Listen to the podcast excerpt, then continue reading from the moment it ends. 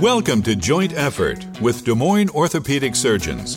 This podcast covers the pain and injuries that are associated with muscles, ligaments, and joints. I'd like to welcome our audience tonight. Uh, this is a joint effort uh, podcast by DMOS, and tonight we have a fellowship trained sports medicine orthopedist, Dr. Nick Honkamp, with us tonight. It sounds very impressive. it is very impressive. Um, uh, Nick has been uh, uh, quite a mentor to me actually at DMOS, and so it's it's an honor having him on here. I just don't know if you're aware you're the second guest, and you're actually following me, so you really can't do any wrong here. That's a good. That's that's a very good Does place for me. Does that make you feel That's better? a very good I place for me. before. yes, been, I didn't want to ruin it. we want to let's set the bar low. Um, so just give me a little background, Nick. I know you grew up in Dubuque. I did. Son of a guy who was in fin- in the financial world. Yep. How'd you find your way down this journey to orthopedics? Um, I would say my mom was a nurse, so that helped. Um, and I had older sisters, older siblings who were in medicine, so that helped. Um, I got hurt in playing sports, so that probably contributed uh, somewhat to it. Um, and I, I just knew I didn't want to do. Um, my dad was in accounting, and he was a uh, cast a pretty long shadow, and I didn't want to. I just wanted to let him have that and, and do something different. Right on.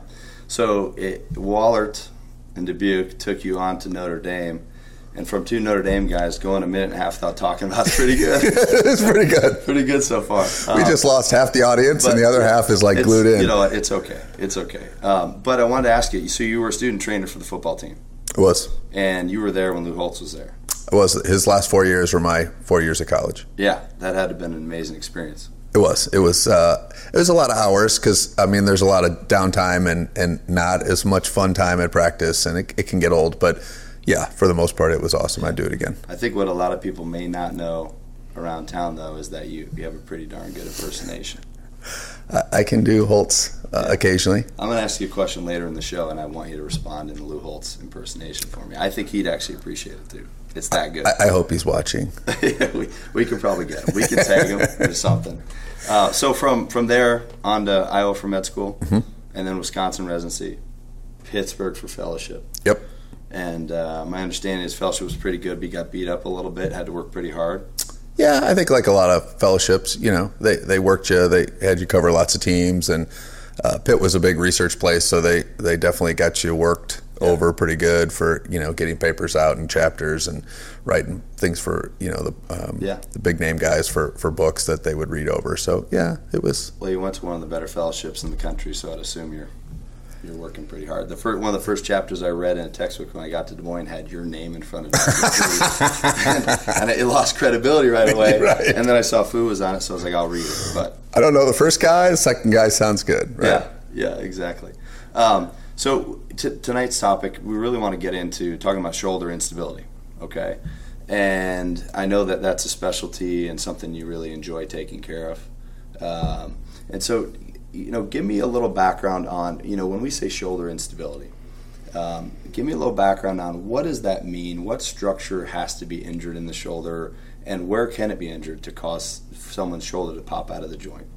Yeah, so the, the way I always explain it to parents and kids is um, the the bone part of the ball and socket is is um, pretty unstable. It's like a golf ball and a golf tee. It's pretty easy to knock the golf ball off. So Mother Nature kind of created this ring around the socket called a labrum to kind of help deepen the socket uh, and make it a little diff- more difficult for that ball to come out. Um, and the labrum's kind of rubbery. Um, um, inconsistency and it's stuck right on the periphery of the socket. And so for the ball to escape or get out um, and dislocate one way or another, it's got to essentially get up and over, or you know, in in real um, layman's terms, kind of run the labrum over and and uh, tear it or rip it away from the socket. So when we when people talk about shoulder instability, it's usually you're talking about a tear of that labrum or separation of that labrum from the Yeah. socket. How, how does that happen to someone? Like, what what are certain things that can, you know, activities that can cause a, a shoulder to pop out? Um, oftentimes, obviously, contact sports are big. So um, wrestling's big because those guys get you know in their arms in all sorts of weird positions, and um, um, and it pops out. Um, football, obviously, hockey, um, those are big ones. But even um, even just falls, you know, anything basketball, volleyball, anything where you can have a fall. Um, you know, it can generate enough force for it Yeah. to pop out. So one of the interesting things to me is um, everyone has a difference of opinion in a first-time dislocator. That's someone who's dislocated once, and let's say it was a traumatic injury. How do you treat those patients, and do you offer them surgery initially? Because I think there's been a little bit of a paradigm shift in how this should be treated. Yeah, I think at least when I was in training, I'm a little older than you are. Um, I think people still, for the most part, said if a kid dislocates one time, uh, try to treat that non-operatively. Uh, I think over the course of uh, my fellowship and then as I've gotten into practice, I think people have gotten more aggressive, uh, mainly because um, the big risk factors for coming out again, um, you know, contact sports, um, young age, um, sometimes even um, kids that aren't done growing yet. That's gotten more and more and more common. And so the risk that a kid who has a first time dislocation is going to have a second or third or a fourth has, you know, I think gone up considerably to the point where, you know, you can, in certain kids in certain sports, you can say, you know, there's probably a 80 plus percent chance you're going to come, you're going to dislocate again. And um, it, you know, it's going to happen at a time that's probably not, not good, you know, in the middle of the season. And plus, we've kind of learned that with each dislocation, uh, you are putting the joint a little more at risk of having some wear and tear down the line as they get older. Yeah. And so, what what are things like when someone dislocates two, three, four, five times? Why does that make you make it so much harder for you to have a successful result if you're going to go in there and fix it? Like, what anatomical things happen that versus the first time dislocator that makes it that much more difficult? So I think things people have learned over time. One, that the that labrum that tears away, uh, the more it gets run over, the, the more beat up it gets, and, Yeah. and the less quality it is to repair. So, uh, in some ways, I think you know the the ways that we've repaired it, and the sutures and the anchors and the things that we've used, th- those have gotten pretty good. But you're still limited a little bit by the quality of the tissue. And so, if if somebody's dislocated three, four, six, eight times, that means that labrum has gotten beat up three, four, six, eight times. And so when you get in there, sometimes the the the most limiting step is just the quality of the tissue. So that's one. Um, I would say we've learned probably over the last. Um, you could chime in here. Probably five years about how important um, bone loss. Experienced, aren't you? No, you're smarter and more experienced than me. Um, but bone loss. So the more times uh, um, uh, the ball will dislocate out of the socket, it wears on the edge of that socket, and you can actually cause some. Um, subtle but definite bone loss on the socket and what i tell patients um, or families in that is you have a golf tee and a golf ball even if you chip off a little bit of the edge of that golf golf tee the ball gets even more unstable sometimes to the point where it's even hard to keep it on on the tee and it doesn't take much of that golf tee to get cracked off to make it that unstable and the same thing in the in the shoulder Yeah. So let me give you a scenario. You got a, um, a freshman in college, wrestler, first time dislocator. MRI shows a pretty routine labrum tear. What, what do you, if he says, "Hey, what should I do?" What are you telling him? I would probably say fix it because I think you're going to come out again, and um, I think we can. Uh, we've learned that you Yeah, know can humbly. make that, can you make that risk zero? No. Yeah, I mean, I, I think um, depending on you know their anatomy and, and bone loss and those types of things, and their you know compliance with how long you can keep them out and let them heal and and and uh, and the rehab part of it. But I think you can at least tell them you can pretty confidently take it from a in that kid probably 80 plus percent chance that that's going to come out again, down to probably you can chime in here 10 15 percent. I think that sounds about right. Yeah. Yeah. When it, sometimes you tell people that, and they're like, you know, they can't believe you're saying a ten Right. percent failure rate, right? Right. Um, but the reality of it is, some of these sports they're going back to are pretty aggressive, and if you've torn something that's normal, you can Right. figure that if you repair it, you could, you know, tear Yeah. it again. Um, what do you require? Um, you know, like if if someone says my shoulder keeps popping in and out of me, uh, when should they see if they're pretty functional in between dislocation episodes? Like, when should they see a doctor? I mean, that's that's a common question too. I think some people tolerate. They say it slips in and out, and they can get it back in themselves. Um, when should they come see you? Yeah, that's a tough one. Um, I think there's probably some controversy. I'd be interested in your take as well. Um, but I think there's a lot of people that run around and probably sublux, you know, once or twice a year that never come and see us. Um, so part of it too is is I agree with you. How, how bad is the dislocation? How long does it keep them down? You know, some people, you've we both seen kids that, that they're dislocated and they they'll come back in even you know, on their own, and for two weeks they're, you know, they're out. I mean, it's just a, their shoulder doesn't work, and so if those people I think come in, but it's the people that slip in and out pretty easily, and within a couple days they feel good. Um, it is. It's hard to convince those patients, hey, you know, we should do something because they're pretty functional. Um, what you worry about, obviously, is just what I worry about long term is, I mean, if they come out eight or ten times, what's that shoulder going to look like when they're forty or fifty? Are they going to they going to have an arthritic shoulder? Right. Yeah, absolutely. So you said this labrum, you know, in it, the ligaments attached to it stabilize your shoulder. Um, tell tell the audience a little bit about the different types of instability, being in the front, anterior, or in the back, posterior, and who might be susceptible to either. Yep. So good way to classify it, kind of front and back. So front or anterior, back or posterior. So front, going out the front is still way more common than um, coming out the back. Although I, I would say we're recognizing more and more that people can dislocate out the back more commonly than we thought. But I would still say that you know there's easily four or five front anterior dislocations to every posterior. Um, those typically are memorable right. I mean, people know their shoulder pops out, and then sometimes it comes in on their own, sometimes not. Um, it's a noticeable event. You ask somebody, have you ever dislocated your shoulder? If they've done it out the front, they remember.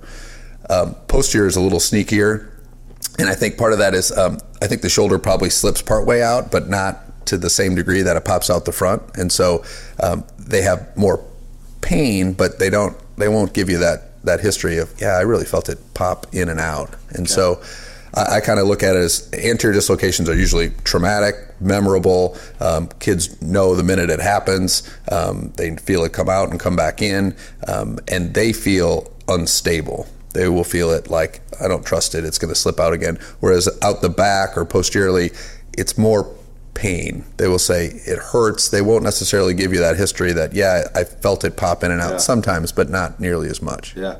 So when someone says, you know, I feel it, it's going to slip on me, show show us what, what position are we talking about? Describe for us. You know, when when are they going to feel susceptible to that? If, if, assuming it's in the front, an anterior labrum tear. Yeah, so it's usually um, some degree of arm away from your body and some degree of rotating out. So the the easy thing I say is, if I'm talking about the right arm, is um, think about it. You're in the car and you go back to get a seatbelt. Mm-hmm. It's that it's that up and out mo- movement to get yeah. the seatbelt. That's I think people can get that. They're yeah. like, oh yeah, yeah, for sure. So you know, you hear some of these stories about people dislocating for a first time, and they go somewhere and they can't get it reduced, and they get transferred to a different hospital, and then all of a sudden it's four or five hours later. You know, I was wondering in my mind. I don't know if we have any evidence of this, but do you think the the time to reduction has an impact on potentially bony defects that they may develop? Yep. I think the longer. So if you just think of the ball sitting ball socket, if you think of that ball sitting on the front of the socket and it's it's not coming back in, and then the longer it's out, all the muscles around are starting to tighten and tighten, and so that ball's just getting shoved into that socket more and more and more. And one of two things is going to happen, or both. That socket's going to start to, that bone's going to get crushed down a little bit or worn away, or you're going to get a, a, an indentation in the back of the ball. Yeah. So yeah, I mean, the quicker it's in, the better. Yeah, for sure. Uh, so tell me, so you, have decided we're going to go to the OR with uh, a labrum tear and um, there's many different techniques to fix a labrum tear. Not necessarily controversial. It's just how do you approach things. In your hands, what's your preferred technique, and how are you going to accomplish uh, repairing them? I do whatever you tell me, Jason. I show you the MRI and I wait for you to tell me what to do. Well, you do. You know, funny story about Nick is uh, one of my first weeks here. I'm actually operating. It may have even been a labrum tear, and he he he he busts in the door and he says, "I'm from the government. How can I help?" And I looked over, and luckily I knew him, and I kind of knew he was joking around. He was actually coming in to check on a new partner, make sure everything was going well. Uh, but he did that to one of our newer partners about a year or two ago. Uh, and uh, I think it was Shane Cook. Yep. And uh, he was so zoned in, you know, he was totally into the yeah, case. Yeah, yeah. It, good for him. And you say, I'm here from the government, and uh, you end up leaving, and the nurse, he looks over the nurse and he goes, Who the hell is that? right? And and and, uh, and they're like, um, That's the president of the company that you're employed by right now. You know? So I think that's pretty funny, a uh, little experience for Shane because he came out to me, he's like, I had no idea it was Honkamp. I was sitting out in the on the yeah. hallway, and nurses would come out and they're laughing. I'm like, what, "What's so funny?" And they're like, "Oh, they told me the story. Yeah, that was Yeah. pretty good. Yeah. uh, all right. So, uh, not to digress, but so in, in your hands, and, and you know, I know you practice well enough. A majority of these um, you tend to fix arthroscopically. Is that correct? Yep. So that would be, I think, the big dividing line is um, some guys still will make an incision. So just think of like an open incision, um, and and just looking at it with their eyes and fixing it that way versus you know making a small incision, putting a, a small camera Yeah. in, and, and doing it what we call arthroscopically. Okay. Yep. And so when you're doing that, like I, I get asked a lot, you know, how are you actually going to fix this labrum? Like, what do you do? You know, how, what do you lodge into the bone? I mean, is there, uh, do you have specific, uh, you know, types of anchors you like to use, or can you describe for people what it takes to fix a labrum? Yeah, so essentially you're trying to bring that labrum back down to the socket and, and get it to, to heal together. So, um, I mean, in, in probably real simple steps, um, the first thing you have to do is sometimes that the labrum has tried to heal, so it's scarred. So you have to kind of free it up um, so that you can put it back where it belongs. So you got to mobilize it or free it up. Um, the second thing is, you know, people say um, you want to irritate things a little bit. So you want to irritate the tissue and the bone enough that you're causing a bleeding response, so you get a good healing. And then third is fixing it, and uh, you can do that in different ways. Um, most people will use anchors, whether it's open or arthroscopic, um, and you're talking small anchors. I tell people, you know, these are three, four, five millimeter anchors. So we, we drill a little hole, and then typically the hole is um, um, slightly smaller than the anchor, so the anchor gets put in and it, and it kind of sits in there snug, and then that anchor has suture attached to it. So we take that suture and we weave it different ways through the through the labrum and and literally um, either bring it back to the anchor or tie a knot and, and How long does that it. procedure take you typically? Depends on the severity, but I'd say you know hour, hour and a half. Yeah. And so if you get in there and then you look at the back of the humeral head, the ball, and you see a huge shark bite out of that because they were dislocated for six hours, multiple reduction attempts, and then you kind of maneuver the arm in a certain way and you see that that ball in that divot is going to engage. Are you worried about the integrity of your repair long term? Yep. So I would say, you know, the last five years, people have really kind of documented that about you can do a great labral repair, but if people have that shark bite out of the back of the ball, um, it can kind of, as the ball rotates, it can kind of fall into that defect and contribute to a dislocation. So um, people have tried different things. I think. Um, I think both of us would agree. that Probably the best thing is um, right adjacent to the back of the ball, or, or the part of the rotator cuff that that attaches um, really all over the ball. But you can kind of steal a little, rob Peter to pay Paul a little bit, take Yeah. that tendon or that um, tissue from the rotator cuff and kind of advance it into that shark bite a little bit to kind of fill the defect a little bit. Um, and you are again robbing Peter to pay Paul a little bit, so there's a little evidence I'd say that you know they can get a little stiff with that, but fair trade off really for for hopefully better Without doubt, stability. If it's going to help you. Yeah, keep it in. Now, last question about when you're in there. Uh, what if you get in there and you see that 20% of the front part of the bone where you're supposed to put the labrum down to is gone? And usually you know about that ahead of time, Mm-hmm. right? So I I guess a better question would be, how would you prepare for that if you're concerned about that in clinic? What, what other studies you get and what are you talking and telling patients about ahead of time?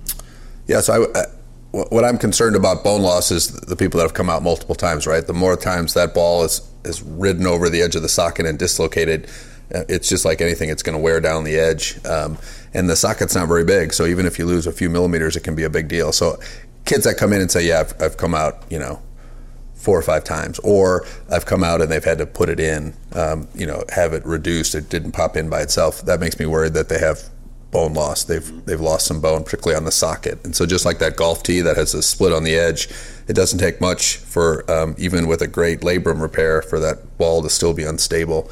Um, and so, I think um, we've learned a lot from. Um, um, Europeans, you know, we always joke that they can do whatever they want, right? Yeah. Um, there's like no FDA in, in Europe, and and you know we, we do things on dogs, they do things on on Europeans.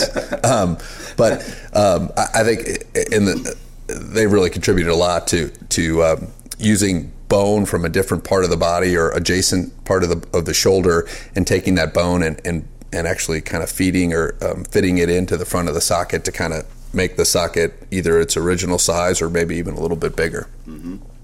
So you know, just wheeling back a little bit, uh, you know, the approach open versus arthroscopic. I think the unfortunate thing maybe um, with newer arthroscopic techniques is, you know, open surgery by no means is a bad word, right? I mean, there there's just as good a success rate, if not better, in the literature in regards to doing an open Bankart. um, and uh, I think that's a fantastic procedure as well. Um, tell me, you know, is there a, a time where you're thinking I, I, should go, I should do this open? You know, I, you know, is there like, uh, is there a certain size of bony bank Bankart that you'll go open, or is there a scenario where a failure? Tell me in your experience when you decide to go open instead of arthroscopic. Yeah, I think in some ways, if there's a um, some people will dislocate and they will tear that labrum off, but with that labrum comes a sliver of bone. Mm-hmm. If the sliver is small, you know, two, three, four millimeters, um, you can oftentimes handle that arthroscopically, but you're a little limited just by um, the instruments that you can get in through a small little poke hole to get into the shoulder arthroscopically. Can it get through a bigger, sure. a, big, a bigger piece? So once that starts getting, you know, I don't think four millimeters, five, um, I think sometimes that is is easier to fix open because you're looking right at it and you're not limited by the size of the little poke hole that you're putting instruments in. So that would be one. Um, I do think in some ways, if you really want to tighten down some of the soft tissues and and and and really kind of even artificially prepare maybe on the way out helps a little bit. Right. right. So you know you have the advantage of um, with an open surgery, you're going through some of the muscles. So when you repair those muscles when you're finished with the surgery. Yeah. I do think open, you can probably tighten them, over tighten them a little bit sure. um, if you choose to do that. Now, there's obviously risks, you know, about arthritis as they get older, but um, I, I, think a well done open probably could over tighten those tissues a little bit better than an arthroscopic. Yeah. So you've you've done the surgery on this kid, this uh, you know freshman wrestler, whatever it may be, and uh, how do you pin him down? I mean, how do you what is your protocol post op? Because duct tape. Yeah, other than just duct taping their arm to their body, what you know, what is your protocol for sling use, and how quickly is therapy coming in? Um, so I I uh, try to keep them in for six weeks, and to me, if there's anything it, that that discussion starts pre-op with mom and dad. Like, mm-hmm. look, six weeks is going to act like six months to you, but if you're not willing to wear this thing for six weeks, don't do it because yeah. the worst thing you can do is go through this expense and all the surgery and and and not a huge risk of uh, with this type of surgery, but there is some risk with any surgery. You don't want to go through all that if you're not going to comply. So you got to buy in from the get go. So I think to me that's probably the biggest thing I've learned in practice is that discussion starts early and you, you kind of remember uh, or remind them, hey, remember this conversation. You, are going to want to cheat. You're going to want to get out early. Um, so I would say um, six weeks for sure. Um, if I'm if I'm pretty convinced they're going to cheat, I'll even tell them seven or eight and hope that I get five or six. Hopefully they're not listening. Um, um, and then, uh, if anything, I, I, don't think, and I'd be interested in your take. I, if there's one thing I've learned, especially, you know, 16, 17, 18, 19 year old kids, they rarely get stiff. I mean, I think you could keep them in a sling for yeah, two months I can't stand when they come back at three months and they're doing, you know, yeah. have eh, sometimes when they have all their motion back, you're almost kind of like, that's that's probably okay. Right. you know, yeah, you know, definitely at six weeks when they have it back, you're you're kind of thinking, oh boy, you know, have been using the sling, what's right. going on here and stuff. So, so I, I, if anything, the first six weeks have gotten less aggressive with therapy. Uh, not that therapists are great and, and, and we're going to need them to get through this successfully. But especially that first six weeks, if anything, I'm just yeah. trying to slow them down. So uh, I do very little the first six weeks. Um, I don't want to tempt them. I don't want to, you know, let them kind of get the idea that, oh, this isn't so bad. Yeah, and, right, exactly. Um, so if you can put the fear of God into them a little bit the first six weeks and, and, and get them through that, um, I, I, just don't think they but ultimately, stiff. you're letting them go back to sports yep. sometime around the six month time frame or. Yeah, but again, uh, you struggle with that. I mean, trying to get them to wait a full six months is hard. If I can get five, yeah um, I think I'm doing pretty well. But yes, I'm with you. The, the book answers six. Yeah. But sometimes, you know, for a 16 year old kid, six months is like four percent of their life. you know, I know. I know. So uh, it does seem like forever to them. Absolutely. Well, this has been uh, a lot of fun talking to you about this. I'm not going to let you off the hook yet, though. Are you going anywhere for spring break? Uh, my no, wife. I don't want. To, are you going somewhere for spring break? Yes or no? Yes. Okay. In Lou Holtz impersonation, please tell me where in the audience where you're going for spring break let, let, let me tell you here, we're going to take the entire family and, and we're gonna we're gonna fly out and we're gonna go to Yosemite National Park. It's an absolute national treasure. That's fantastic. I can't imagine Lou doing. He would love hearing that. Absolutely. Love. I hope he's listening. So. Yeah. we'll, we'll get them to listen for sure. Thank you very much. This wraps up uh, DMOS's Joint Effort podcast number two. Thank you. Thanks for having me. You got it.